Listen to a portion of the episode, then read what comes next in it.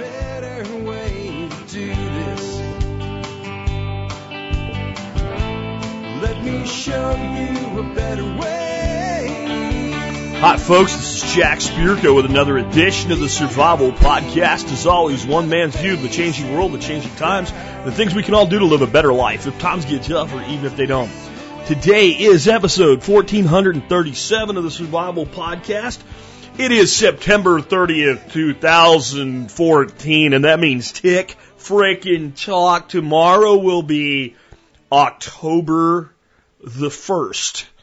This is when kids actually start to count down the days to Christmas. I know the conventional thing that we did when we were kids, you make like a chain or something and you have a December 1st, but kids start really kind of paying attention around now. And when they really start paying attention to something, they get all jacked up on candy on Halloween.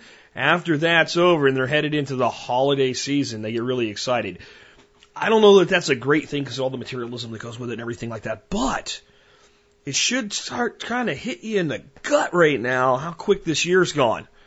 There's a lot to be done, folks. You're either working toward liberty and sustainability in your life or, well, the world's working against you. It's a sliding scale. You do not get to remain static. If you're not moving forward, then everything's moving away from you and effectively you're moving backward. Just a wake up call as we round out another month here at the Survival Podcast. Today's show is going to be a good one. This is going to be what I call a show for new listeners that also hits you, the experienced prepper, in the forehead with a two by four of reality.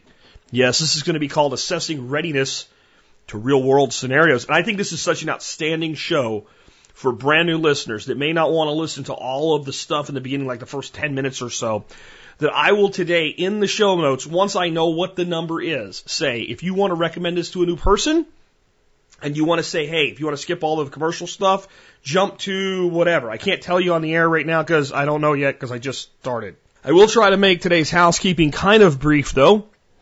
First of all, I do want to take care of our sponsors. They do a lot to help say, take care of you. And just a real quick note. Do you guys realize that almost, I'd say every sponsor we have has been with us for more than three years? in the days of internet microwave philosophy and, and, and sponsorships and marketing campaigns that come and go rapidly, when you're when you're thinking about doing business in the preparedness world, the self-sufficiency world, the tactical world, the gardening world, I don't care what it is, please consider our sponsors first because they are so loyal to us and have been for so long. Sponsor of the day, sponsor of the day number one today is Ready Made Resources, the company that says what it does and does what it says. All the resources you need for your prepping, ready made, ready to go at their website, readymaderesources.com.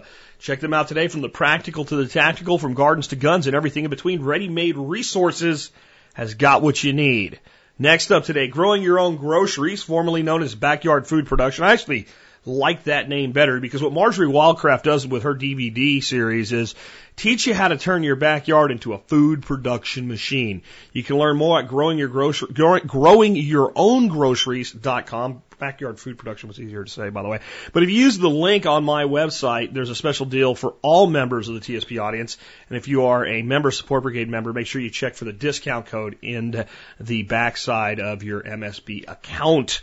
On that note, Today and tomorrow are the last days of the current MSB sale where I am insane and out of my mind and I sell a wonderful product for like a huge discount, 30 bucks for your first year.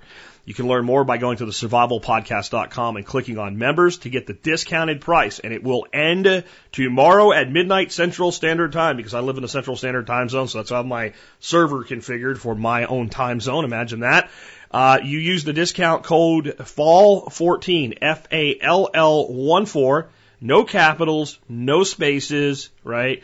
Fall14 is the discount code. It will get your first year for 30 bucks. You can join by mail and you can pay by check, money order, silver, what have you. Just write the discount code on the form and we will make sure that you get uh, the discount. We'll accept the discount anyway. If you're paying with silver, uh, it's hard to fractionalize silver, so I just give you a couple extra months. By the way, silver's down to like 16 bucks.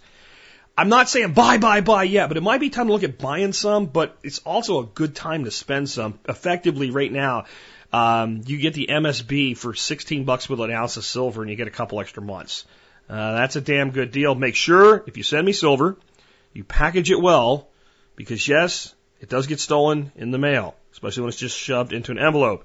Post office employees are mad at me for saying this, but I'm telling you, it's the truth. We've seen it one too many times, and it's not just damaged stuff. We've seen uh, envelopes clearly sliced open with something like a knife or a razor blade and silver taken out of it. So putting it in a couple pieces of cardboard and taping the cardboard together has been the, the cheapest, easiest way to, to, to send it. A padded envelope is a great idea too. If you would like to pay with Bitcoin and get the sale price, email me, jack at the survivalpodcast.com, and I shall handle you manually because I don't want to set up a sale button just for Bitcoin. But if you'd like to pay with Bitcoin, I stand ready to honor the sale price with Bitcoin for you Bitcoin fanatics. With that, let us now look at the year that was the episode uh, 1437. Alex Shrugged has put this together for us. A drastic jump in wheat prices. The Prince of Music does the classics on the Transylvanian Peasant Revolt. I have for you today a drastic jump in wheat prices. You can read the other two amazing segments at tspwiki.com the Survival, Self-Sufficiency, Preparedness, and Individual Liberty Wiki that's run by our community. Alex Shrugged is the one that puts these all together for us. Here you go. A drastic jump in wheat prices. After two wet seasons, there's a scarcity of wheat in England. Prices have jumped 700% and will remain high through next year. Eventually prices will drop, but they will jump again as vagaries of weather and bad crop decisions continue to torment the peasantry since the lord of the manor often has first call on the harvest, most of the nobles will be fine. But the lords that have been economically stressed are facing financial collapse. Many of these nobles will find their lands transferred to distant, richer relatives and their names struck from the rolls of nobility. My take by Alex Shrugged. It hasn't been mentioned for a while, but famine is part of life in every country. Sudden jump in wheat prices will no doubt cause the poor to seek out other foods, including eating bugs. Luckily, farming methods have been changing, so other crops are available in some areas, but farming is in transition. If you live in an area using old methods, your life is going to be a real struggle. That is, if you manage to live through the crisis at all. Um, I want to kind of put this in perspective right now for you. If I go to Google News right now, this second, and I'm doing it as I say this,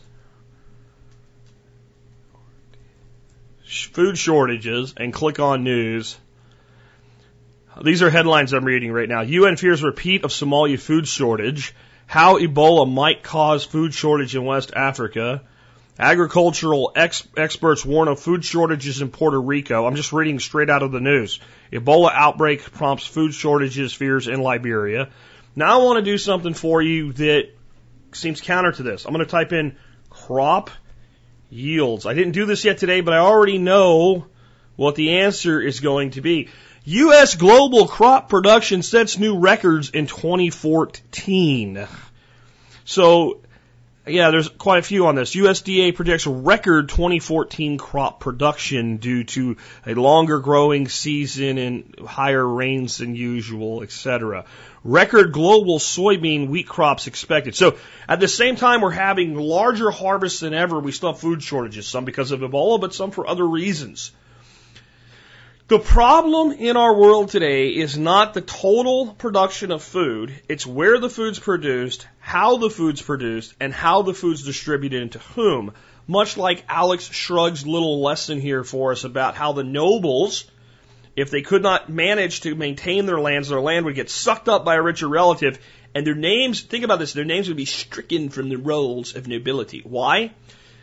To be a noble was to be a landowner. And we have such an opportunity today with owning even small holdings of land for ourselves and, and, and making them productive. And the way that we handle and mitigate global food shortages is to create a distributed food model where food is literally growing everywhere and then people buy food more as a luxury or just things that they can't produce. The days that we're going to produce all the chocolate America eats in Nebraska is probably never going to happen. And that's good because nations that can grow cocoa can profit from commerce with our country. There's nothing wrong with that. But we shouldn't be buying corn in Nebraska that's grown in, I don't know, India. It just doesn't make any sense. You can grow all the corn in Nebraska you want. And maybe we should grow a little less corn and a little bit more of other things. And this hit me, and I chose this one today because I want to give you guys a little suggestion here. I'm rereading a book called Sowing Seeds in the Desert by Makanusa Fukuoka, uh, who really is the predecessor to people like Bill Mollison. Was doing the things that, that Bill Mollison and Geoff Lawton and all the people in permaculture like myself talk about long before, and in some ways in very in very much a simplified version. Like the the beauty of what people like Mollison and Lawton have done and, and Holzer is taken an engineering approach and, and, and tweaked it to a higher level and done things at a higher level. But Fukuoka did things in very, very simplistic, very inexpensive, and very effective methods. And I really recommend maybe you read that book. It has a lot to do with philosophy as well.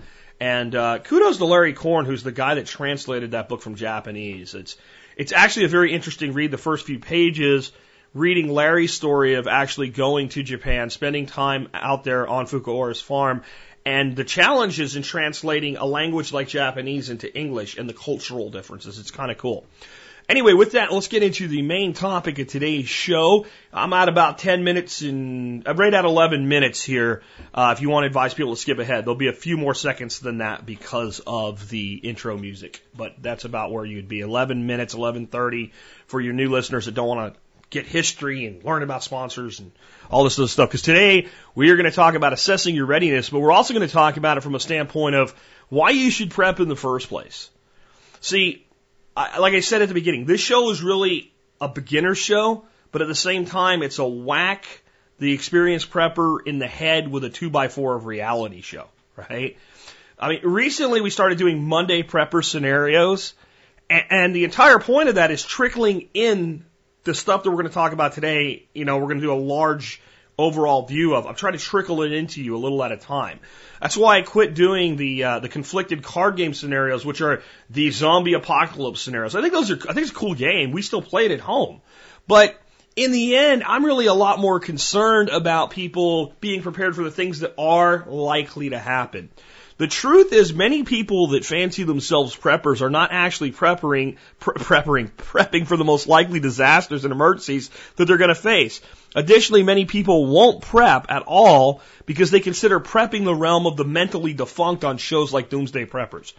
And if you're a new person to the show and somebody shared this with you and you think of doomsday preppers when you hear prepping or survival, I want you to just, I want you to take that and put it on the shelf. Just for the next hour as you listen to this show. Just take it and go, that's nice. People really are that crazy and they're really out of their minds and the things they're preparing for probably will never happen, but I'm going to be open minded and I'm going to take my preconceptions about that type of thing and go, this man just told me that does not apply to what I'm about to hear, so I'm going to put it on the shelf and let go. It's a very difficult thing in modern society to do that because we're so mentally programmed by media but if you're going to take responsibility for yourself, you have to pull yourself out of that programming. And so that's my request is simply that you just realize that ain't what we're talking about. But the problem is that many people are in the prepping and, and survival minded world and they do come to it because they become entrenched in a state of fear over these potentially earth shattering disasters uh, an electromagnetic pulse from the sun that hits the perfect window of opportunity and knocks out the electrical grid. Not that it can't happen, probably not going to though. Okay? But that's what they're praying for all electronics to never work again. Ever. Like the TV show Revolution, which is a bunch of crap, by the way. It just, it just doesn't work that way. That's just not how things function. Or they hear about how screwed up the economy is, and without a full, complete understanding of economics, the numbers just are so overwhelming. They think, oh, it's got to end soon. I mean, we got to have the, the economic apocalypse like within the next month or two. I got to get ready for this. People are going to be killing each other in the streets. And again, it's not that we can't have a full economic meltdown. We can. Uh, but it probably won't look anything like the scenarios in people's minds. And even that isn't that likely in the way that it's portrayed. So we have preppers that come to prepping from that place and they start prepping on fear and they start prepping for the extreme. And we have a huge number of Americans that are doing what I consider being completely irresponsible as adults by taking no steps to mitigate the potential disasters they are likely to experience. Let's look at it this way. I've been doing this show for six and a half years roughly. since June 2008. Here are some things that I've seen affect large numbers of people in the United States of America. I know we have international listeners, but the majority are U.S. citizens, and there's a problem with U.S. citizens mentality. When they see something happen in China, like an earthquake, they go, "I'm glad that didn't ha- that doesn't happen here." Uh, turn your TV on once in a while and check out California. Right? It might be worse what you saw happen over there, but we have earthquakes, we have floods, we have fires. So here's what I've seen happen just in America and affect more than one or two people during each occurrence: ice storms, hurricanes, flooding, blizzards, water contamination, riots in cities, tornadoes, a massive recession. In that recession was a massive crash of the stock market and a massive crash of the real estate market. I've seen all of those things happen in just six and a half years. And I've seen others, you know, over my 40 odd years of being on the earth, I've seen these things happen many, many times.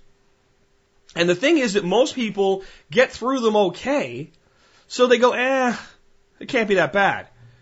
But I'm telling you, I saw ice storms in, in very recent history that had people without access to anything and without power for three weeks. If you don't have uh, enough reserve heating capacity for that three weeks in that situation, you can freeze to death. And you're certainly not going to be happy and comfortable. And I want you to understand that a lot of what I want to talk to you about today isn't just surviving, it's actually being reasonably comfortable and being able to take care of your family and not being dependent on others when bad things happen. So, but let's talk about some things that have not happened in my entire adult life, and I don't think anybody here has ever seen. I have not seen a global pandemic killing 50% of the population of planet Earth. I have not seen an EMP destroy all electronics on the planet. I have not watched all the oil, coal, and gas run out with no energy left for anybody. I have not seen a meteor or a comet strike the Earth. I have not seen the total and complete collapse of the economy. And I have not seen a zombie apocalypse. I'm serious. Except for the zombie thing. I threw that in there for humor. The zombie apocalypse for the uninitiated is a catch-all phrase. It's basically any type of thing happening like the ones like, no, they don't really think zombies are coming. Right? It's the catch-all phrase. If there's, if a global catastrophe hits, it's like saying global catastrophe, zombie apocalypse. So, so now you know. But sadly, many preppers are so worried about the things that have not happened, their preps are full of holes, and they're not prepared for what has happened and is likely to happen again. So, what I want to go through with you guys today is the foundation of everything I teach with preparedness. It has, it's the start point for everything from homesteading and growing your own food and storing food and having medical skills and having other skills and having backup power sources and everything else. It all comes from this core I'm going to cover today. But I want you to think about where you're weak in this if you consider yourself an experienced prepper. And if you're new to prepping, I want you to think about how much every single thing I'm going to tell you makes complete, rational, logical sense. You have six primary survival needs. It's really seven, but I combined two of them together as one because they're so interlinked. The first one is food. You have to eat or you will die. I always start with basic food preparedness and most people that come to the survival mindset that are kind of tactically oriented, ex-military like I am, whatever, they, they, they have this preponderance, like this is an excuse to buy new guns and ammo. And I, I'm going to get to security. I think it's very, very important, but I have been shot at exactly one time in my life. I didn't like it. There was no conventional war going around, but when somebody's shooting at you, it sucks. And I didn't like it. But I've had one time had to worry about having a bullet and my life. I have had to get up and eat at least a couple times a day every day since I was a little bitty baby drinking out of a bottle. And so have you. So food hits us right where we have our greatest need to survive. These things I'm giving you first, these six tenants, these are the things, if you do not have them long enough, you die. So they're needs. Food is also a great comfort thing. And my assertion is there are so many preppers that are worried about having a year's supply of food, but they don't actually have a 30 day supply of the food they eat every day. I think 30 days of, of deep pantry storage with maybe a little bit of long term food storage thrown in and a few flexible things. Things that you maybe don't use a lot, but over the long haul could be useful. Like canned chicken is a great one, canned beef. And if you do your own canning and all, that's great. But I'm just saying there's things like that can be, that can be adjunctive. But if you have 30 days of food in reserves, it will cover every disaster we talked about today. We have not had a disaster where people can't at least get somewhere within a month in the United States of America in any case in modern history. I'm not saying it can't happen. I'm saying 99% of the time, if you can feed your family for 30 days, you're going to be just fine getting through it. And there's a funny thing about food. When you have it, figuring out exactly how to ration a little bit, extend it if you need to, or how to get more food becomes dramatically easy because you can think and you don't panic and you don't worry about your kids going hungry. When you are almost out of food, the absolute opposite happens. And many times people that don't need to panic panic because of the potential that they realize that they're in. That 30 days is the perfect assurance plan. Notice I didn't say insurance, assurance. It's an assurance that for a month, no matter what happens, you'll be able to put food on the table. There's an old cliche. I gotta keep food on the table and a roof overhead. There's a reason it's a cliche, because it's true. It's one of the greatest burdens that heads of households feel that they have. Every father looks at their kids and thinks on, an, on a routine basis, it is important that I make sure these kids are clothed and that they're fed and that they have a place to stay. And a father that doesn't think that way is not really being a father. 30 days is also easy. It's so simple to save up 30 days worth of food. But all you really need to do, this is the simplest way I know to get people on the right path with this get an old notebook or some paper out of the printer or whatever and put it on your countertop in your kitchen. Every time you eat something or cook something and use something in a meal, write it down on the piece of paper. Basically like a grocery list, but it's a grocery list not of what you want, but what you're using. Every time one of those items you look at will store on a shelf for close to a year or more without refrigeration, put a star next to it. Okay? Those items are where you start because they store easy. You don't have to do anything. You don't have to do anything different than you normally do. When you go to the store and you're going to buy one, buy two. That's all. Next week, when you're going to buy one, buy two. Keep doing it till you have six, twelve of that item, and do this with a couple items at a time. And once those items are fully stocked, just go into replacement mode with them. Okay? Go pick another item or two. Your pantry will get built out in four to six months like you won't believe. But I don't have a big pantry, Jack. I don't have room for all that food. Go get yourself a couple cheap Rubbermaid tubs and store the food in tubs and put the tubs under beds, put them in closets, do whatever. Just keep an inventory of them and keep some dates on them. So as you need new food, you're pulling from your old and stocking with the new. So you keep them rotated. If you'll never waste anything, you'll never buy a damn thing you weren't going to buy anyway, and when something you're looking to stock up on goes on sale, buy the shit out of it. When you get a coupon for it, buy the shit out of it. You'll actually save money. You're, you're doing what's called a dollar cost average and really a CapEx deferral. Food generally goes up in price. So by buying it now, eventually you're going to pay more to resupply later, but you're actually working off the capital you have today, uh, actually working off the capital you have today in tomorrow's world. So in the long run, it actually works. This is how Southwest Airlines makes money when other airlines lose money because they do it with gasoline. If they can do it, you can do it.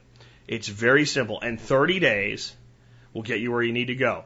To add to the bulk a little bit and keep the cost down, even if you're a person like me that doesn't eat a lot of pasta and, and things like that, um, a bunch of pasta, different varieties, different types, a bunch of, a, a good, you know, quantity of rice, and then instant foods. I don't eat stuff like that. You know, the boxes that are just mixable and all. If you do, make them part of your storage. I don't like that as a dietary staple, but a little bit of it here and there is fine. We can't live our lives as purists nutritionally or we'll just be bored and miserable. But you know, you can put together, um, a week's worth of meals in that type of packaging and put that all off to one spot if you're like me and you don't really eat it on a daily basis.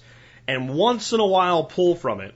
And you take a week's worth of that prepackaged food and you use it over a year and it easily stores a year. I don't care what the expiration date is, that food stores a year, no problem. And you replace it as you go. There's always a week or two of it sitting there. You're not, even if you're a person, like I try to be very natural, very paleo, every once in a while you're just tired. You're just tired, you don't feel like working really hard. Look, I got a pound of frozen shrimp in the freezer, and I got a pa- I got a box of Tony Chachere's uh, gumbo mix. Done. Maybe I got a piece of sausage, cut that, I'll throw that in there. It's not the best thing in the world for you, but it ain't gonna hurt you once in a while. And eating it for a week when you're without access to food, no problem at all. Better than not having nothing to eat. And it's so simple. And again, you'll never spend money you weren't going to spend anyway. You'll never buy something you probably weren't going to buy anyway. You don't have to do anything different. And now your family has 30 days of food assurance. You haven't ordered anything off the Glenn Beck show. You haven't had cases of stuff delivered to your house. You haven't, you know, alienated your spouse. You just made sure your family has food to eat. Kind of what responsible adults do. Next is water. Water is the easiest and most overlooked thing. This is my primary method for initial storage of water. Find someone, if you don't drink sodas, iced teas and stuff like that, to save bottles for you. Clean them out. If it makes you feel better, put a couple drops of bleach in them, fill them halfway with water, shake them up and dump it out. Don't need to, but if it makes you feel better, go ahead and do it. Fill it up with water, find a place to store your water, store water that way. My father-in-law drinks Arizona iced tea in these very thick, very heavy duty one gallon jugs. He goes through about two gallons of this crap a week. We've got to the point now where like we don't need anymore. We have a couple hundred gallons of water stored up in these things. We use them routinely to keep them rotating. We keep a bunch on the floor in our pantry. We filter our water through a Berkey just because it tastes better and it's a good practice anyway, especially since we're on rural well water. And we then are constantly rotating our water supply. And every once in a while, we'll have a big event, and we'll use a lot of the water, and then we'll replenish it all with filtered water. So we don't have to do anything different. We don't have to spend any money. All we have to do is find space for the water. Long term, you do need to think bigger. And the, the more you're dependent on water with irrigation needs and things like that. So I have a 1500 gallon poly rain catch tank. I also have a 25,000 gallon pool. You can't drink pool water. You can if you purify it. So those are two major sources of water. If I didn't have that, I'd probably go out and get, you know, six 50 gallon uh, water drums and fill them up and keep that. And, you know, like, okay, here's a real simple way that you can keep water like that. So six or 300 gallons of water constantly refreshed. You want how to do it? Easy. Assuming you water the lawn, wash your car, do things like that with a hose, you take, you take your six, uh, barrels of water, you stack them alongside your house or your wall or wherever you have uh, access to your hose bib. You plumb them all together. You put a, a hose bib out one end and a connection line in the other end. And then when you turn your water on, it pressurizes the barrels and it pushes the water out the end through the hose. You use your hose and do what all, do what you normally would do. When you turn the water off, you're constantly moving water through the barrels. Even a couple barrels like that would be a, a good reserve of water. It's really simple to do. It's not expensive, but it is an extra step. So just start with bottles. Another way you can store extra water and get like what we call function stacking out of it. Take those two liter soda bottles, clean them out, fill them up with water. If you have freezer space, it's not being used, freeze them. When the power goes out, they'll act as a basically a, a an ice battery and keep everything cooler longer in your freezer. So you have less to it's more thermal mass. Okay. But once they, they, you know, once they thaw out, you do have water there. We keep probably five, six gallons of frozen water in our chest freezer as thermal batteries, right? As ice batteries, but it's also another source of water. Again, I don't do anything differently. Very few people have their freezers completely stocked. By the way, by doing this, not only do you have an extra supply of water, not only has your freezer got more longevity in a power outage and need less backup power if you're going to run it off backup power.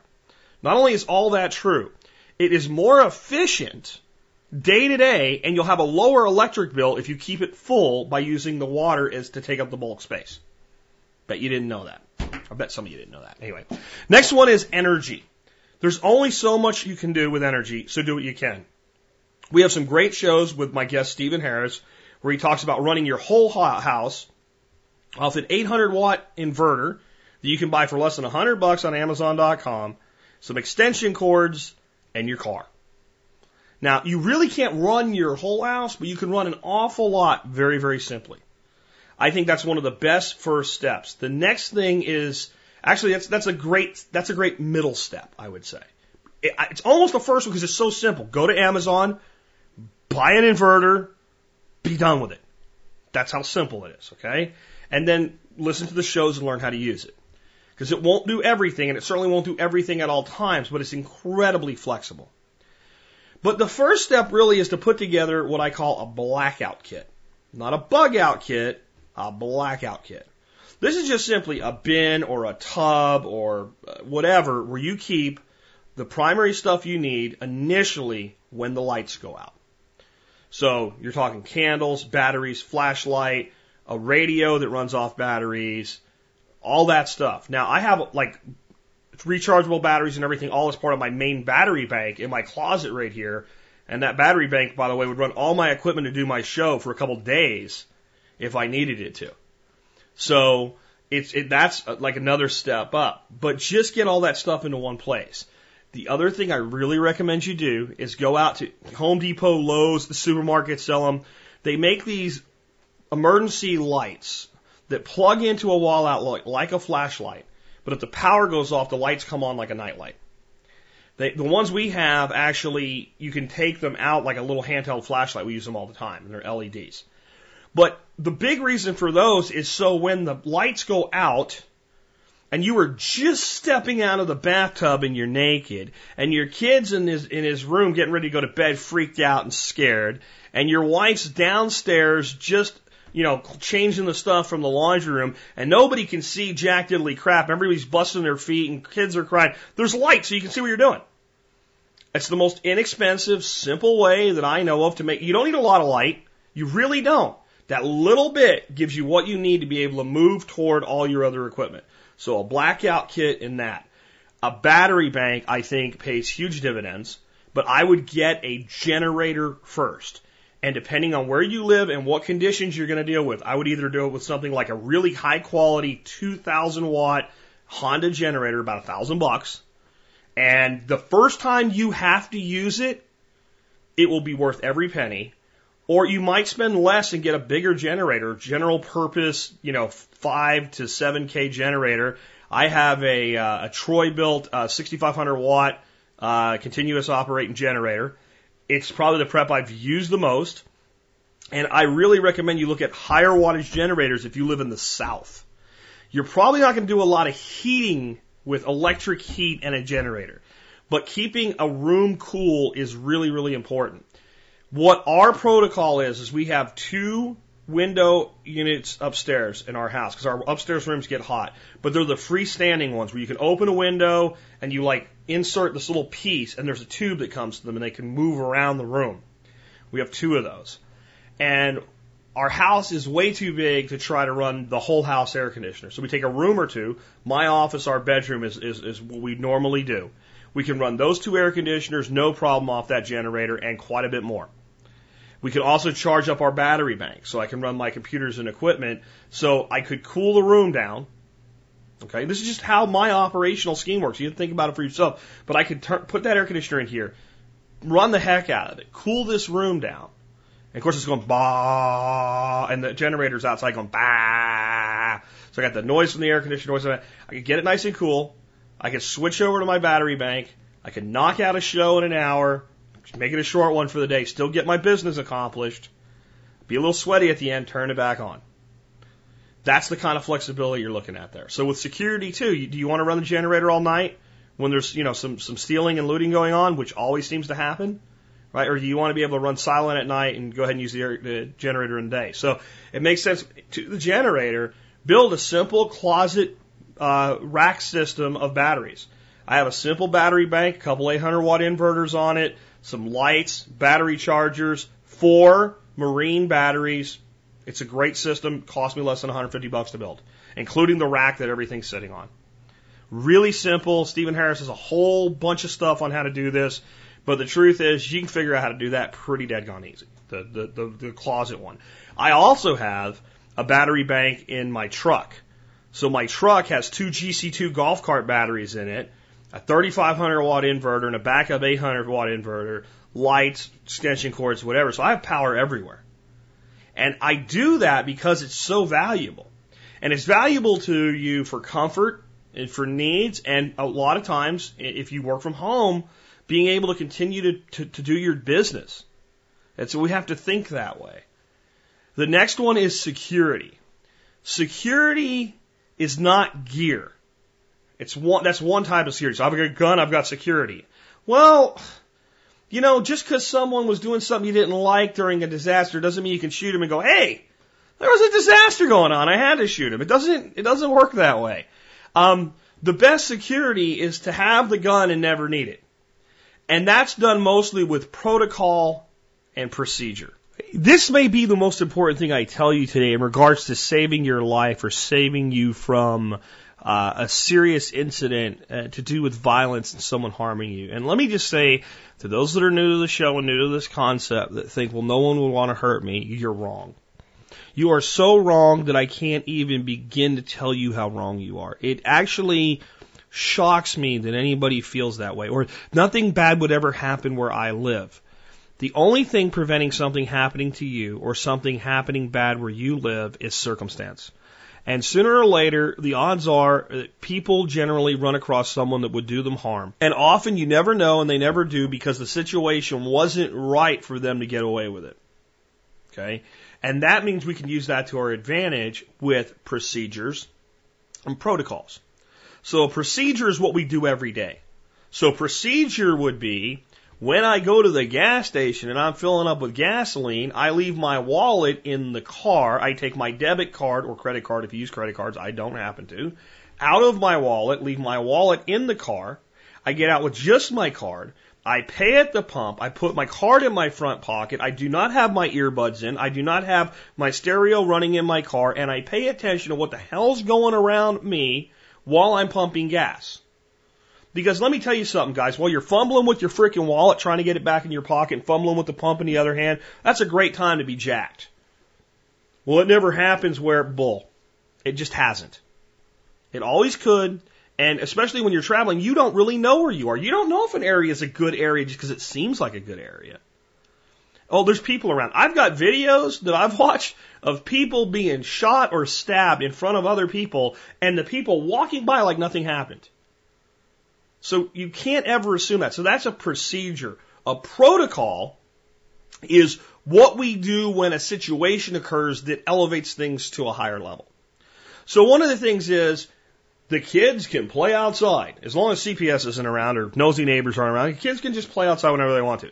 That's procedure. That's day to day. And procedures are things like we don't talk to strangers. We don't go somewhere beyond this without telling mom. We always check in. These are procedures there's a disaster and things are going kind of wonky outside. We're starting to get things back to normal, but there's been some thefts and stuff in the area. Just letting the kids go out and play without supervision. At that point, we're interested in doing a new protocol. You have to you have to ask in advance more than you normally would. You have to stay within eyesight. Can't go out alone. There has to be at least two or three together. Things like that, right? A procedure is we lock all the doors at night when we go to bed. We should keep them locked pretty much all the time, but definitely when we go to bed, we make sure everything's locked up, right? So people can't get in the house. A protocol is when somebody's trying to gain entry into the house, what do we do? And the first thing we want to do is make sure we can get everybody in the home somewhere into a safe area and pull up there.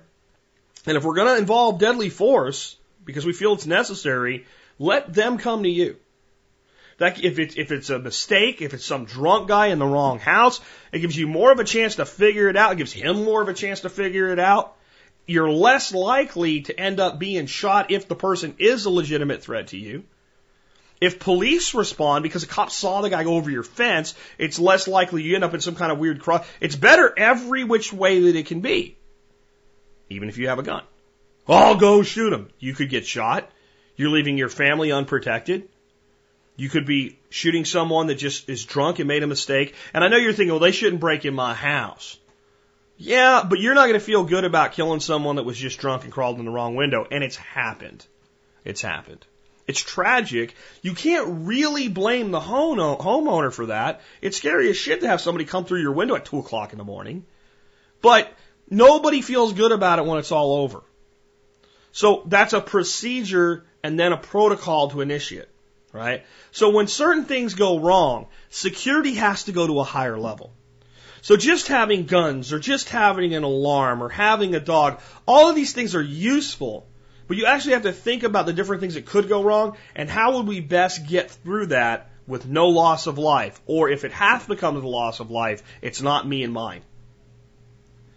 And that's what security is really about. Situational awareness. Many years ago, my wife and I were living near Allentown, Pennsylvania. We'd never really been to downtown Allentown. I hadn't been there since I was a kid. Things have gone way south in parts of that town. You can just tell it's not a good place to be anymore. There's gang activity, etc. We were looking for parts for a vacuum cleaner. We thought we knew where the store was. We parallel parked the truck. We got out of the, the, the truck. We're walking down the road. I realized it's like three blocks. I'm not going to drive my truck for three blocks. We go walking down. I'm wearing my wedding ring. I'm wearing a very nice watch. My wife's wearing her rings. We're dressed nicely. We pass a group of, and I don't mean anything negative by this, but a group of Hispanic males. They looked like they were no threat to us at all. One of them looked at me, looked straight at my watch, looked at my wife, looked back at me, made on eye contact with me, and the the the the, the feeling was, dude, really?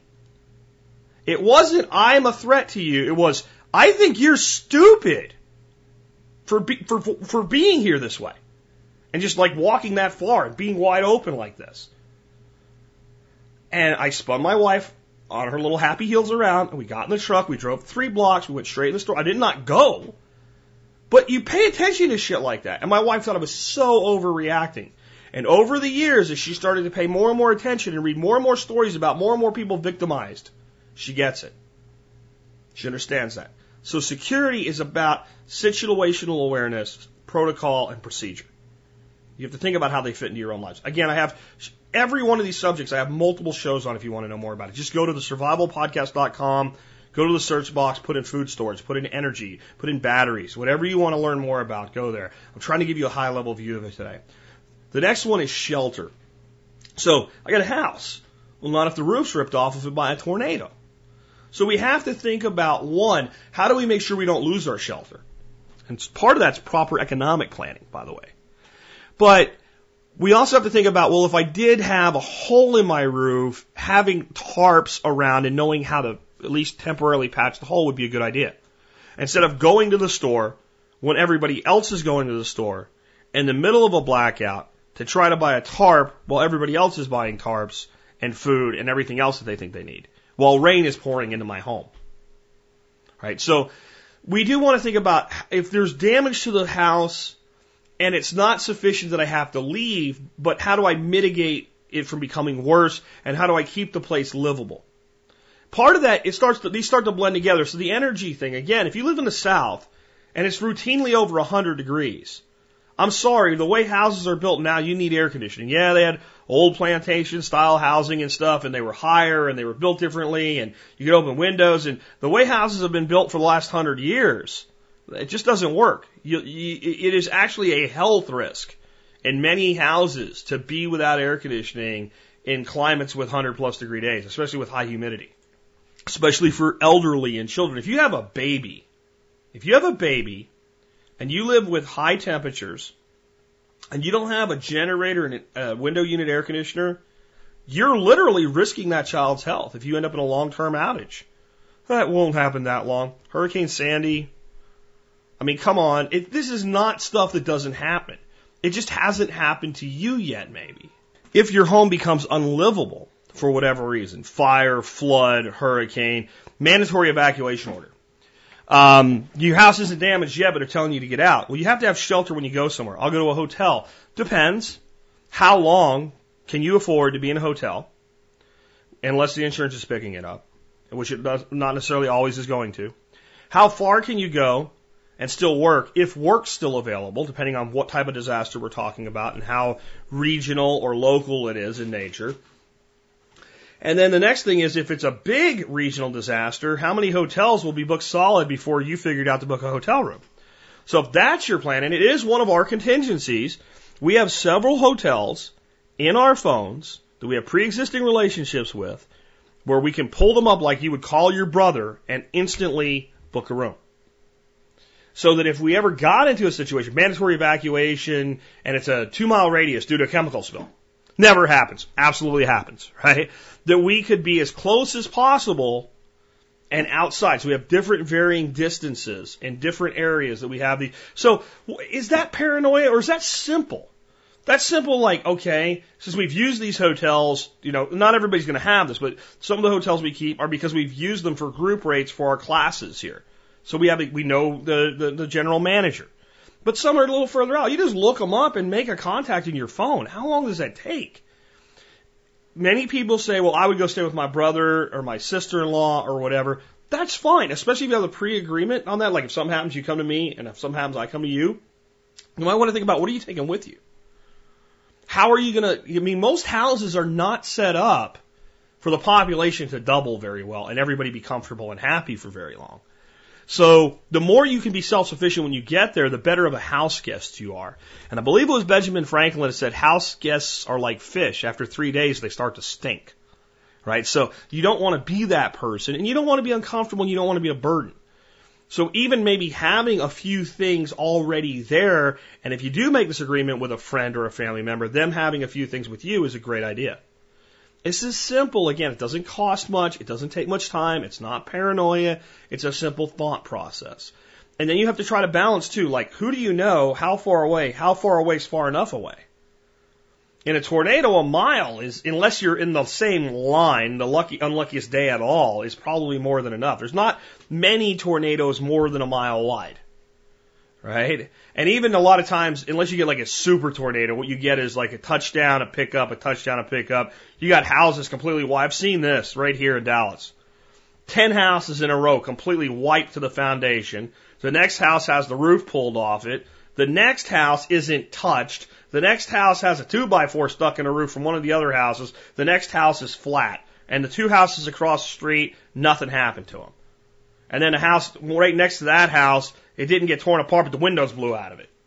You just don't know, right? So you have to think about a balance of being far enough away that you're probably not hit and impacted by the same disaster, but yet close enough that if work's available, et cetera, school, you can still get your kids to school, go to work, et cetera.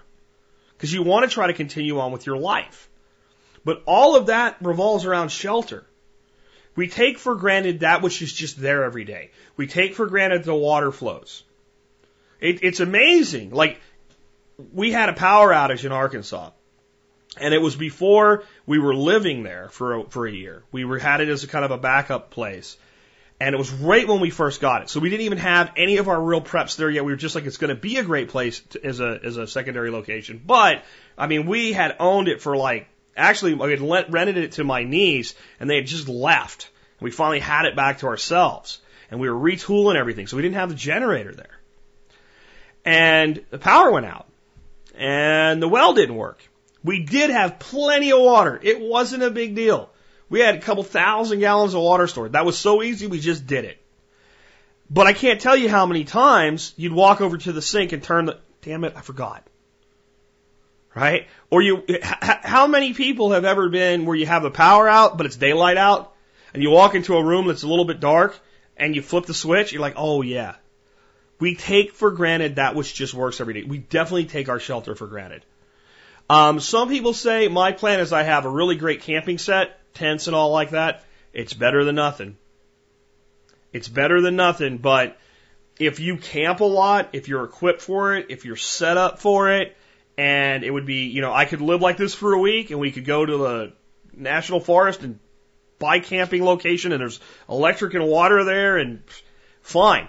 If you buy all that shit, pack it all up in a little trailer or box or something and think when it happens I'm going to go do it. It's the same as the people that buy a bunch of seeds and say when the end of the world comes I'm going to plant a garden and have never gardened in their life. It just doesn't work. The first time a family goes camping together, especially when none of them have a background in camping, my suggestion, my suggestion is that you make sure there's a hotel room nearby that can save the vacation. Because probably about a day and a half into it, everybody's going to be ready to kill each other. Just pack all the shit up, shove it in the back of the truck, and go stay at a hotel. Try it again next time. You're never supposed to quit, Jack. Don't you know that? I, I love what our most recent guest said when I asked him that question. He said, I'm completely in favor of quitting things that are making me miserable. Ruining a family vacation because you weren't ready for it is not worth doing. But my point there really is until you practice these skills and practice living this way, you're probably going to have a lot of trouble with it. That's why I love things like Boy Scouts and all. You've got people that help each other, been through it before, etc. And I think it's great for your kids. But shelter, definitely think a little bit beyond, oh, I have a house. The next one is health and sanitation. It's another place where it's amazing what we take for granted. Uh, the fact that most people wake up every day, go about their daily lives, throw stuff into this can thing, tie up the bag, maybe set it outside another garbage can or in the garage for a couple days, and then on Thursday or whatever day is your trash day, walk out to the curb, lay the bags on the ground, and they go away. We take that for granted. Um, if there's an ice storm and you can't go to the store, the garbage trucks aren't coming to you. And if it's a couple weeks of that, when service is restored, it might be a long time before they catch up because they're only human and they only have so many trucks, and everybody's going to be in your situation with a big pile of shit to get rid of. So just thinking about what you would do with your garbage. See, this is why I love composting. Even if you don't have a garden, just spread the crap in your lawn. Your lawn will be healthier. So then you have a system, a procedure that's already in place, okay, to deal with food waste. So since you have that, it never becomes an issue. See, the, the more you are organized with your procedures, the less time you have to implement protocols. See how simple that really is. The more I'm prepared with daily procedures, the less protocols I need. Or the less, the less likely I am to need to institute a protocol. Because I'm already dealing with things as though uh, I didn't have the situation where the help, where the support was there. Sanitation's huge, and I re- and this is what I said where there's really seven of these, but I interlock health and sanitation together because they're so intertwined you really can't pull them apart. Most people in natural disasters that die do not die from the disaster itself. They die in the aftermath of health problems. And the health problems are almost always a direct cause by poor sanitation. More people in Haiti during the Haitian earthquake died from diarrhea than died from buildings falling on top of them because the water became contaminated. They didn't have a way to purify it. And if you give a thirsty person on the verge of, of, of dehydration the choice between drinking contaminated water or dehydrating and dying, they'll drink the contaminated water every single time. Sooner or later, the human impulse will take over. And I'm going to die anyway if I don't drink this, so I'm going to do the best I can with what I have and drink it. I'll filter it through a sock or something, which does almost nothing. Might make it worse depending on where the sock's been. But that's a fundamental reality. So we have to think about how I would keep things clean. Eh, well, you know, I have water so I can flush the toilets. There's been disasters where the toilets won't flush. You want a simple way to take care of this? You won't like it, but it'll work. Go get a couple bottles of the blue stuff that you put in like an RV toilet or a porta potty. Get a five gallon bucket, a bunch of heavy duty garbage sacks, and a toilet seat. Sucks. Keep it out in the back of the yard when the garbage people start coming around again. They got some nasty stuff to pick up. Double bag it, but it works. Could you go straight on and build a composting toilet in your backyard? Sure, if you want to. Some people do, some people don't. But this is a simple thing. This is cheap. This is quick. This is easy. This is effective. Having a good first aid kit and think about putting things in a first aid kit that we normally don't think of. One of the things I talked about recently was Carmex. If you're stuck somewhere and you got chapped lips and you can't run down the store and pick some up, it's a miserable, miserable experience. And let me tell you what's even more miserable. You're doing everything you can to keep things going, and your six year old has really chapped, painful lips and she's crying. You want to mitigate stress in these situations every way that you can. Uh, like I said, two of the big things I think get missed are some kind of a lip balm. Carmex is my favorite, and diaper rash ointment. When you get wet, dirty. You're not as able to take as many showers as you normally would like to. You're having to do things you normally wouldn't. Clothing's rubbing on you, right? That is what that's you know that's the main cause of diaper rash. I guess there's I'm not a doctor. I don't know. There could be other reasons kids break out with diaper rash, but to me the big thing is they got a diaper rubbing on the inside of the leg or across the private parts or whatever, and they get a rash. All all diaper ointment is is zinc oxide. And it is one of the best anti-inflammatories and, and, and that type of friction irritation relief you can get your hands on. Those two things can mitigate a lot of problems properly used. Uh, things like dry skin as well. I've, I've, you know, like a lot of times when you end up without climate control and dry climates or whatever, you get cracked fingers and stuff like that. Carmex actually works really good for that. Dried elbows, etc. And it seems minor. Cracked toes, cracked heels, whatever. But your skin is your largest organ. And it does a lot of things, but one of its main things is it's one of the chief components to your immune system. It keeps things that you want out of your body out of your body. And every place there's a hole in it is a potential for the infiltration of things that causes infections. Very minor illnesses, very minor problems can become serious in a situation where you can't just run to the doctor or you can't just go get medication. To, to put it in perspective, I had a guy that does relief work to places through a small nonprofit he set up named Brandon Shelton on the show. And he said, what I want your listeners to understand is when we go to a place like Haiti after an earthquake like that, $4 worth of diarrhea medicine can save a child's life. America, you are just as susceptible to dying from those types of illnesses as a person in Haiti is. You're both humans. You both bleed red. You're not blessed because of the color of your flag in a way that's going to keep you from dying when you're sick. Sanitation and health are huge. And it's also the case that most families have one or two adults that get everything really done, especially when kids are young. What happens when one of them's flat out on their back, sick or injured? You want to mitigate it as best you can. I got I got hit with something this year. Um, we think it might have been salmonella from the ducks. I don't know if it was. It matched up. I was flat out for a week. I could barely think. I couldn't read. I couldn't read and take. I couldn't read more than a sentence, and I got confused. I had some checks I had to write, and I gave up after trying to write a few of them. I just signed them half-ass and had my wife make them out. Now, to put that in perspective, I'm a guy, you hand me a book and I look at a page. And I look at a page for about 10 seconds and I've read the page like a picture. I don't have an eidetic memory. I can't tell you every word that was in there in what order or what have you, but I've taken it in. I know I'm on to the next page. I'm not a speed reader, but I'm very, very quick and I read in totality. I'm kind of reading the first and last sentence of the paragraph at the same time and then filling the middle in. That's, that's sort of how I read. I think that's actually a technique, but I kind of just, that's how I naturally read. I couldn't read when, you, when I was getting emails from people and just deleting them, going just I, I can't I can't focus. Now, what if there's a disaster going on during that period of time? And I'm the one that knows how to do everything. I'm the one that can pull the generator and start it.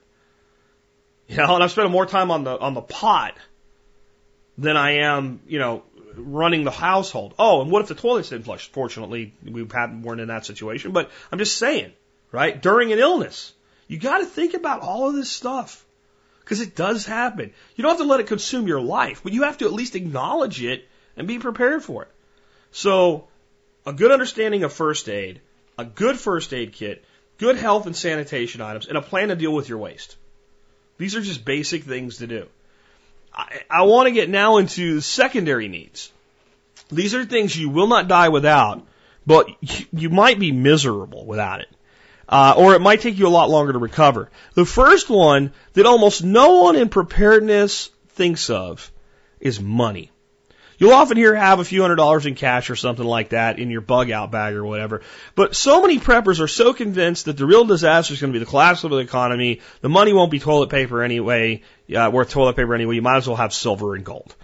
Um, money's not going anywhere for a long time. The value of it will continue to decline. There's a whole host of reasons to make things like precious metal part of your investing, part of your investing portfolio.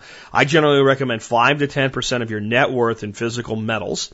Um, but I also look at many other ways of investing your money beyond, beyond stocks. Things like good quality tools and knowing how to use them would be one. Uh, having your home paid off early, not having debt, all types of things like that actually work toward your investments uh, and equity in your life, not just in a retirement account. But in the end, money is what we pay the bills with. And so many people would be so much better off day to day just with better financial management. But in a disaster, it's critical. I do recommend that you have a significant amount of cash, a couple thousand bucks, if you can save it up, uh, available in cash at home. Uh, get a little strong box, firebox, safe, whatever, and don't put it all in one place. Break it up a little bit. And this is a thing that can be done a lot like grocery store shopping.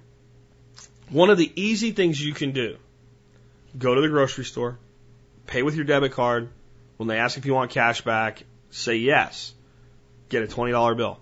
Take it home, put it away. Do it again next week.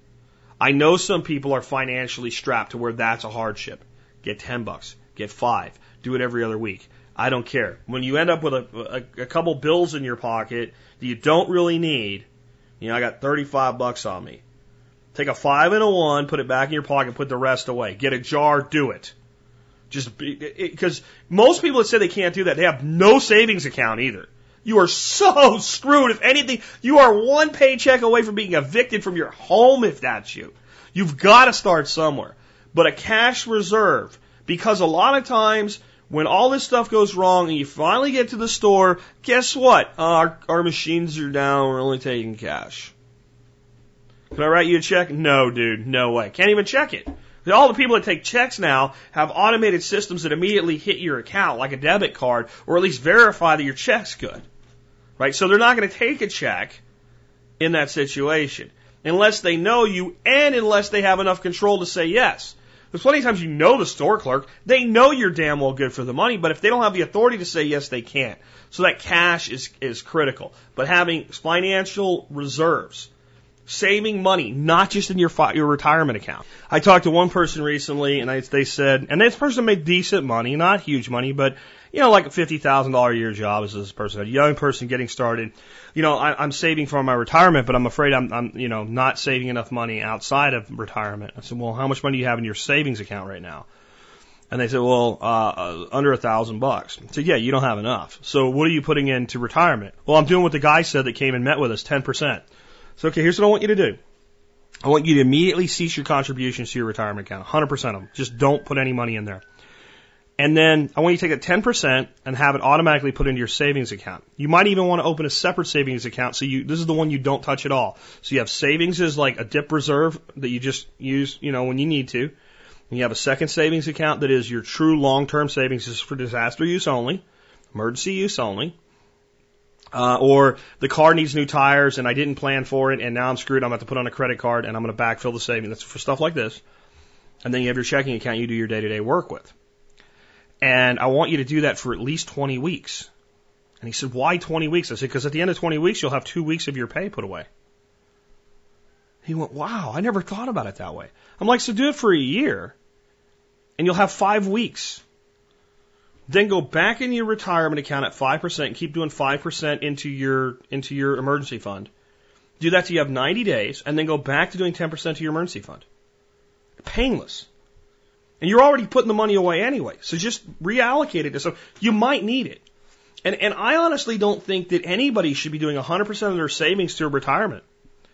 I think if you could do 10%, and even if you have a 90 day fund, I'd still say more toward a 5-5 split.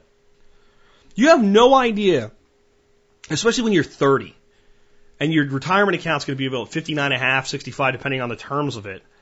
You got another 25 years. You have no idea what you might need a significant sum of money for. Like, oh, I don't know, losing a job, starting a business, uh, deciding you want to improve your education and finding out that that government money you thought you could get won't come or won't work for what you want to do. There's so many reasons you might need some money.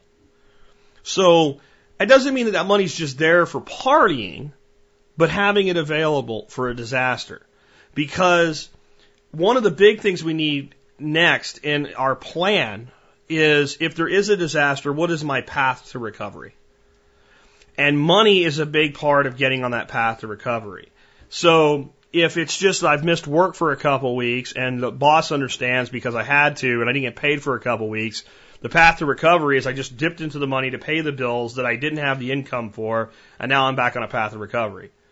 But if it's there's a roof off the house, I need the insurance company to come out here and take care of it, but I'd like to get it temporarily fixed. I can pay for that if I can't do it myself. And there's a million times that that path to recovery requires a little bit of money.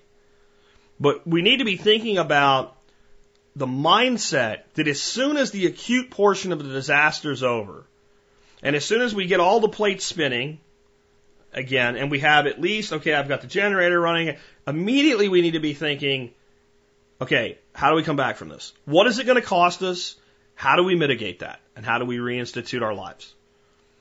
And the fact that people don't think this way is why you had people two years after Hurricane Katrina going, they're going to throw me out of my FEMA trailer and I don't know what to do. And it's easy to mock those people. It's easy to laugh at them and say they're just lazy or whatever. But these are people that had everything that they had in their lives destroyed. And we get so narrow minded and we get so easy to condescend and look down on people. We have no idea what that person went through. We have no idea if that person was maybe a very productive member of society and was so emotionally damaged by what happened that they can't recover. And it's because they didn't immediately get toward this thought of how do I get back to where I was or better as soon as possible. So path to recovery is a secondary need, but it's very, very important. The next one's comfort. At the end of this period of time, you don't want to be in a knife fight with your family. Okay? And when families get locked in together and they haven't been and they haven't thought about it in advance, tensions rise, tempers get short, arguments come up fights from the past get re-brought, you know, brought back is, I, I hate to say this, but it's, it's usually the women of the family that play historian, uh, with, with past disagreements more than males. All of that stuff comes to a head. So thinking about ways that you can be comfort, and that falls right into the next one, which is morale, and the next one, which is entertainment. They all kind of come together. So if the TV didn't work, how would your family entertain itself? I know a lot of people in this audience don't even watch TV anymore. Good for you. But for some, I mean, you have to understand that the, the preparedness is not one size fits all. I have uh, 12 tenants, and the last one is you have to design your plan for yourself based on your needs, your desires, and your wants. So whatever it is that normally your family does for entertainment, whatever would not be available, how do you make up for it? People that feel generally entertained, decent morale, and reasonable comfort get through these situations a lot better than people that don't. And I want you to think again as parents. I think it's very much the case that a lot of our youth could do a little more toughening up.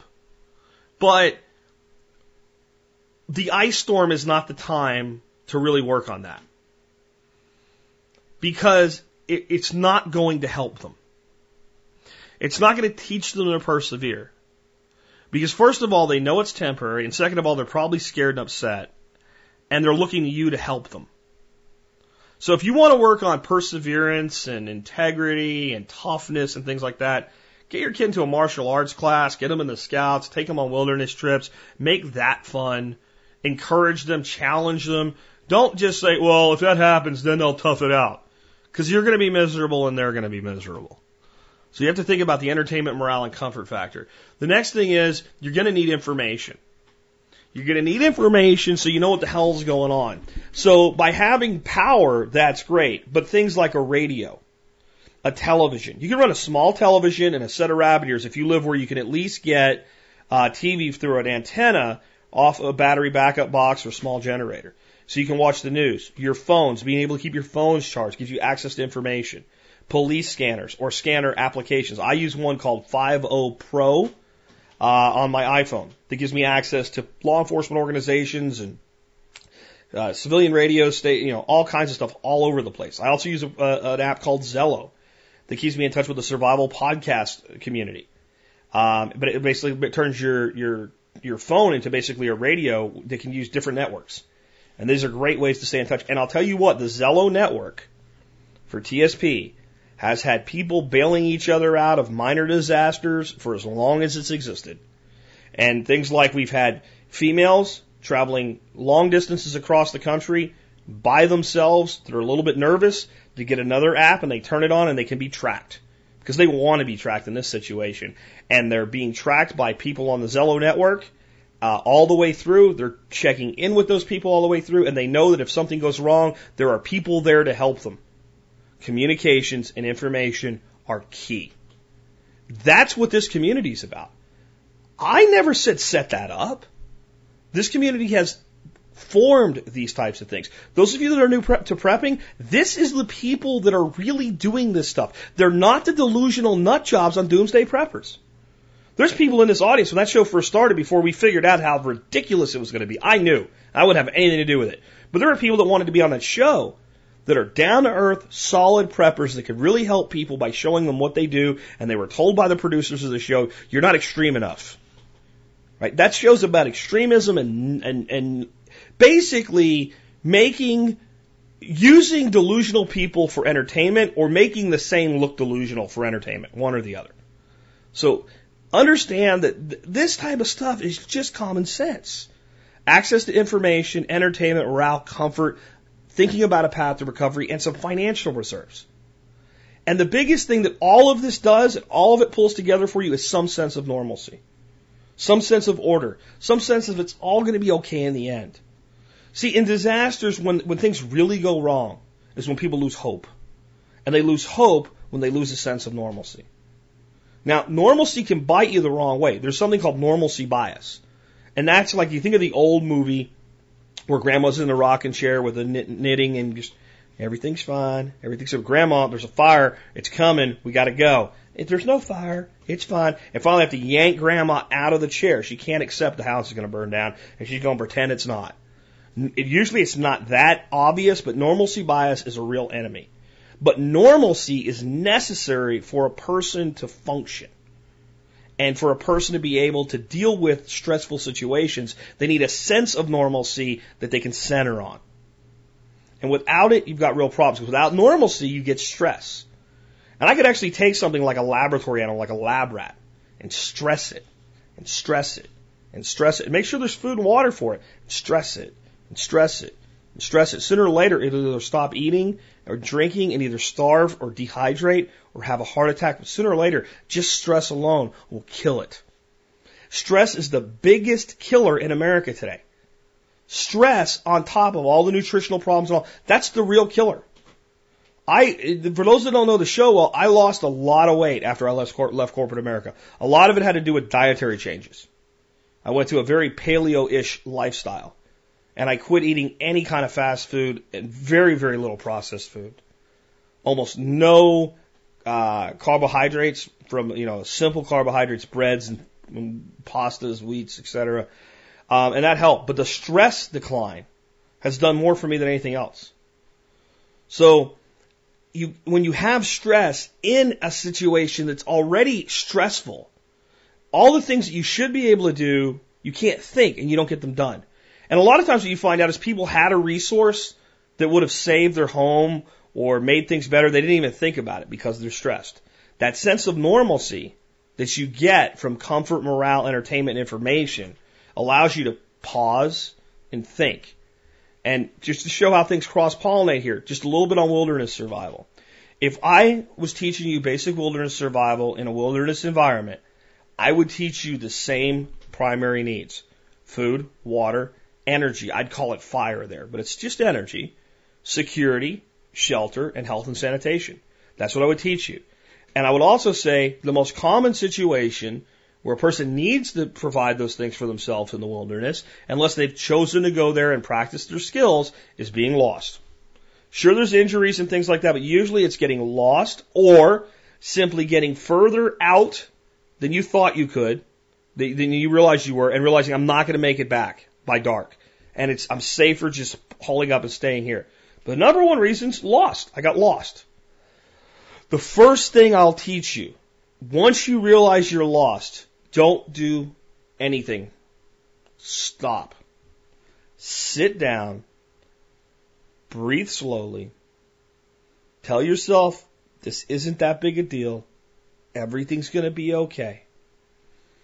Calm down and assess your situation and make a determination that even though I'm lost, since now I'm thinking the sun sets in the west, it's past noon, that's west, that's east, I know damn well if I head east, as long as I can get a marker, that I'm going to hit a road. And if you know that, and you know roughly how far it is, you self rescue maybe. Or you say, you know what? I don't know where I am. And I accept that I don't know where I am. And if I keep moving around, all I'm going to do is get more lost. If somebody knows that I'm out here, somebody knows that I'm missing, somebody will come looking for me. I'm going to provide my needs food, water, shelter, energy, security, health, and sanitation. Okay? As best I can here, and I'm going to be as loud and noisy and obnoxious as I can in doing that so that I send out signals of where I am. And hopefully somebody will find me. And if I go too long with that, then I might have to choose a self rescue anyway. If I can find a pathway, that's a perfect place to camp because sooner or later somebody's going to come by that way. And well, I should just follow the path. Not if you don't know where it goes. Maybe you should, maybe you shouldn't. I don't know. The thing is, most paths go somewhere, but some of them, trust me, as a guy that spent a lot of time on the Appalachian Trail, go a long way before they get anywhere, or they hit any roads. And you can go further and further and deeper and deeper in. So, the big thing there, though, is the first thing you have to do when you're lost in a wilderness survival situation stop, relax, gather your senses, get down to a sense of normalcy. This isn't that big a deal. I can deal with it. And that is the same thing you do in a disaster. Once, you know, if there's, if, if things are flying and you got to take cover because there's a tornado hitting the house, you do that. Once that's done, you touched everybody in the house, nobody's dead, nobody needs to go to the ER, okay? Okay, let's just not panic. What are we going to do? Just, let's everybody chill. Just, just, let's just chill. Let's give it 60 seconds to be happy that everybody's okay. Breathe deeply. Sets our situation. Use the tools that we have available. That sense of normalcy will help you make good decisions.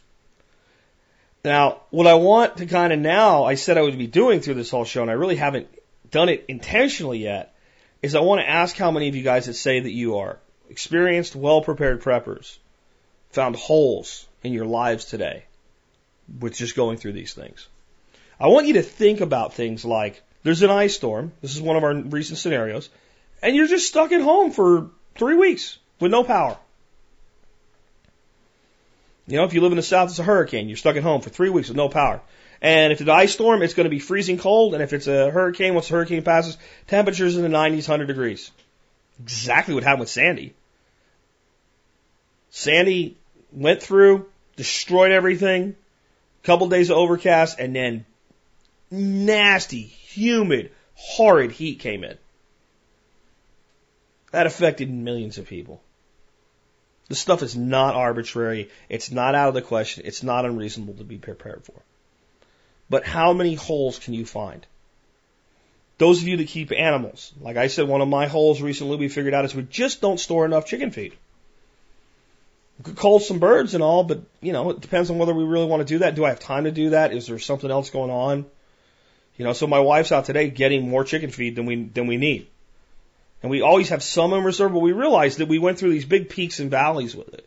So we're trying to have less valleys, more of a plateau, a steady supply to make sure, at least for a couple of weeks, you know, and usually it would be fine for a month. We usually have about a month when we're at peak. But we might go down to less than a week sometimes just because we don't feel like doing it. So you get the bulk up and then you just resupply at normal intervals.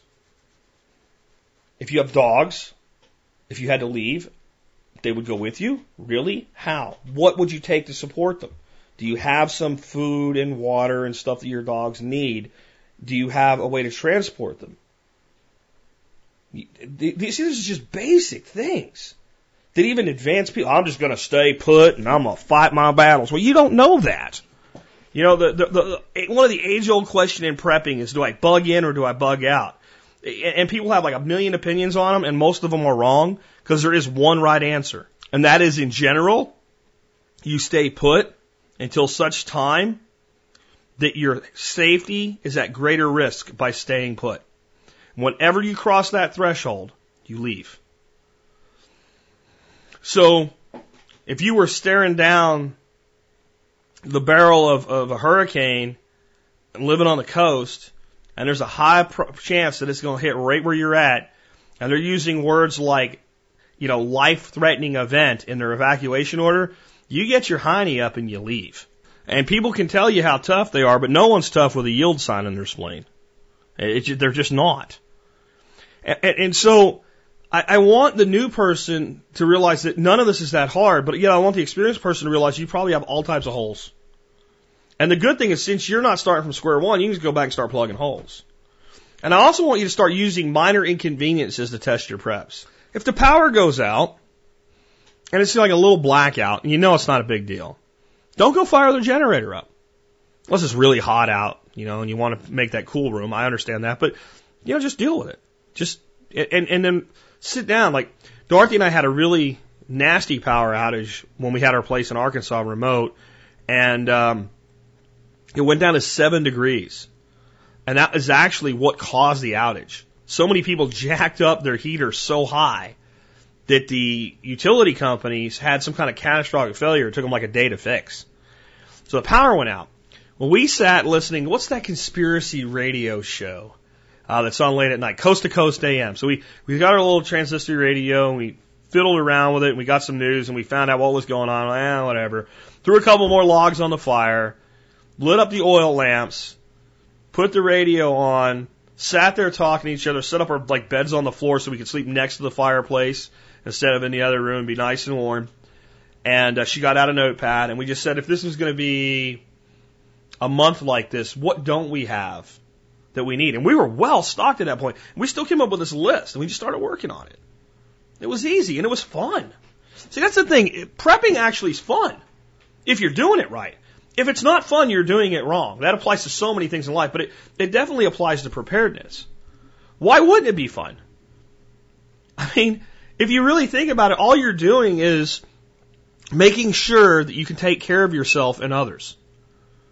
If it's not fun, it should at least not be like hard.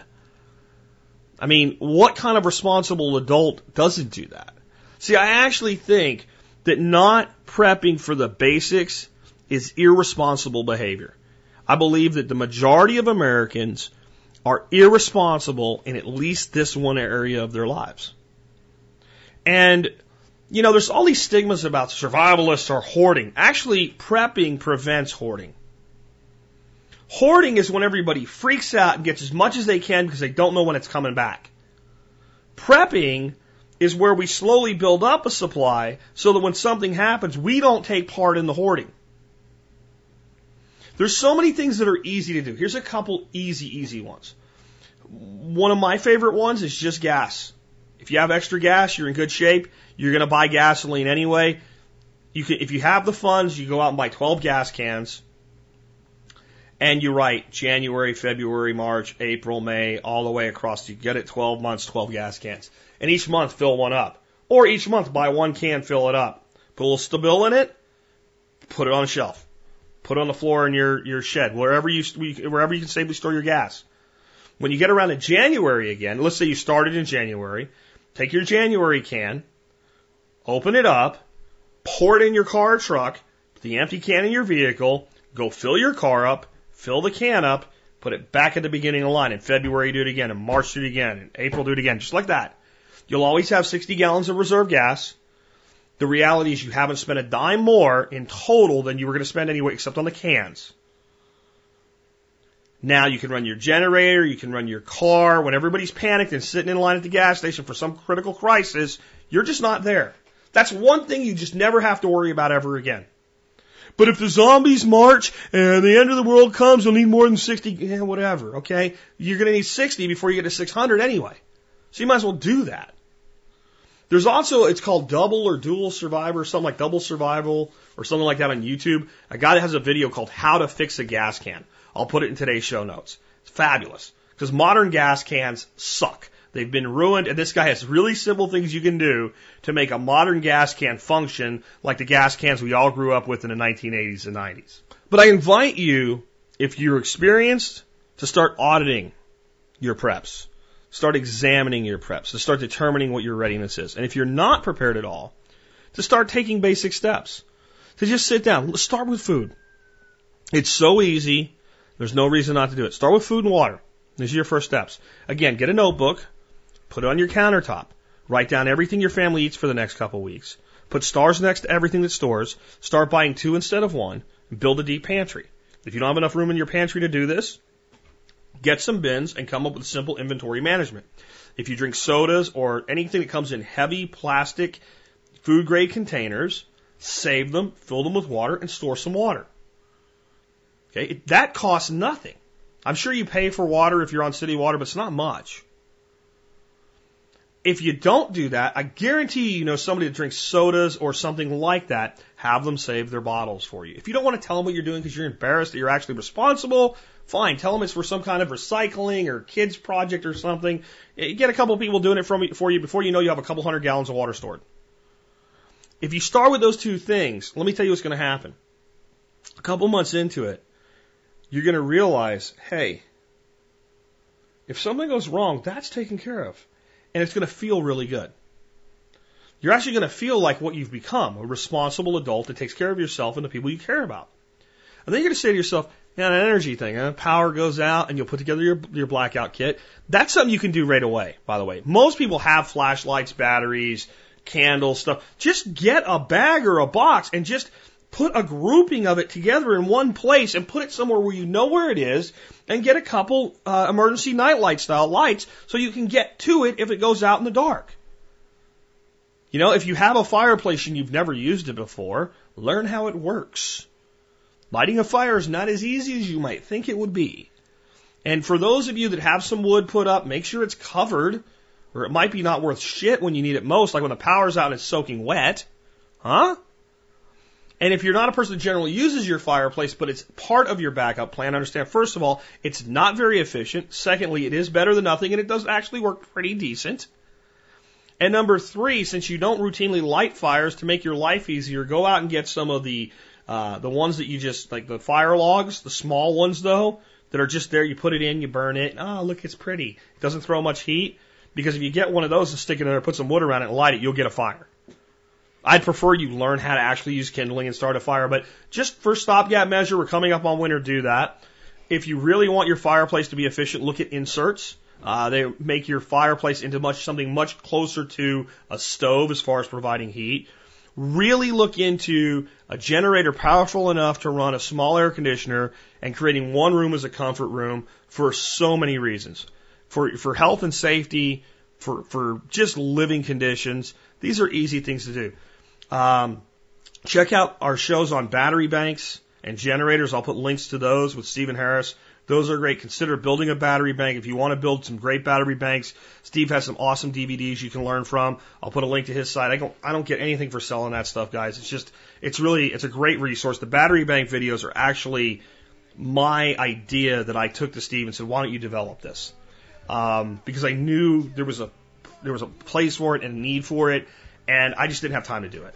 So I just kind of gave him the idea and gave him some advice, and he ran with it and did more than I ever expected. So that's that's a great thing to do too. Build up some basic security. It's the responsible thing to do. If you think prepping is neurotic or paranoid or something like that, all you're doing is giving mislabels to what we would call again responsible behavior. Your children, your spouse, they look to you to make sure that they have what they need. And you probably do a great job of providing that on a day to day basis. But you have to think about when it's not a day to day basis. How do I do it then?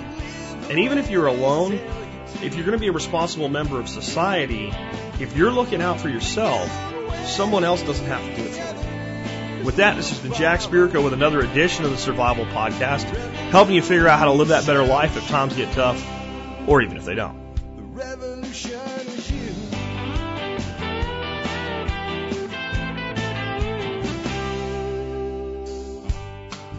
our food these days, you know it's on our TVs. Sometimes we forget we are what we eat. I don't know the answer. It's like there's nothing I can do. It's the price we pay, I guess, when we